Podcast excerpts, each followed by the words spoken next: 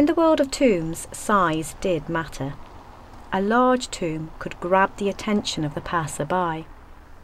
But once the passer-by had stopped, the hope was that they would read the inscription and in saying the name of the deceased, promote their memory. Latin epitaphs were about names, the name of the deceased, and often also the name of the person who had set up the memorial. Names could reveal a good deal about a person, including their gender and their legal status. Male Roman citizens generally had three names, the so-called tria nomina. The letter F adjacent to an initial letter indicated that the person was a free-born son.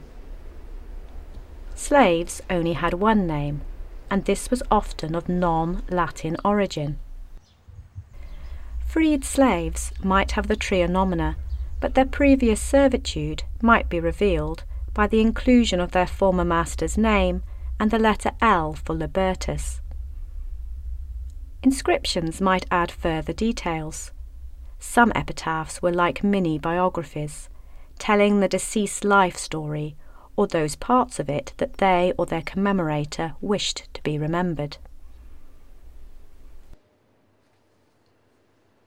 This inscription is part of the so-called Laudatio Turiae, a long inscription thought to be a copy of the eulogy delivered at a wealthy woman's funeral by her husband.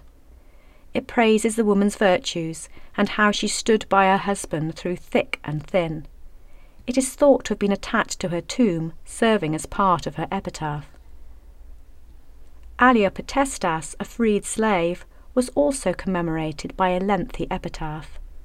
In this case, the eulogy was written in verse and inscribed in two columns beneath her name.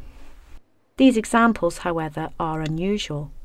Most epitaphs provided only names, occasionally accompanied by details of age at death or the career or job of the deceased.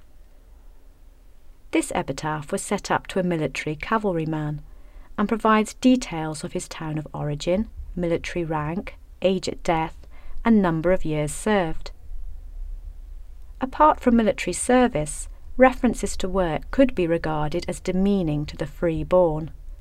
Slaves and freed slaves, by contrast, might define themselves by their occupation, as if to compensate for shortcomings in their legal status.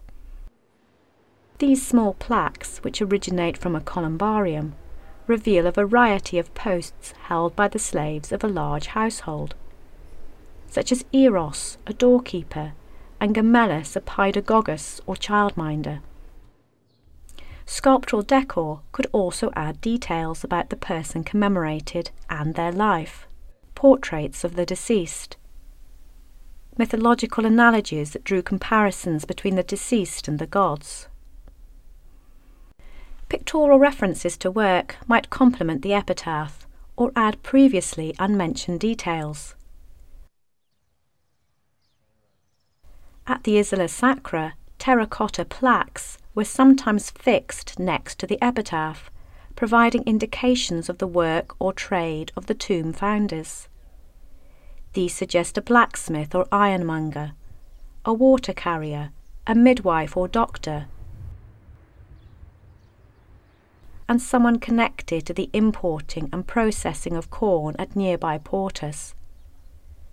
So we can begin to see how the differing elements of the tomb work together inscription, decor, tomb type, scale, and location.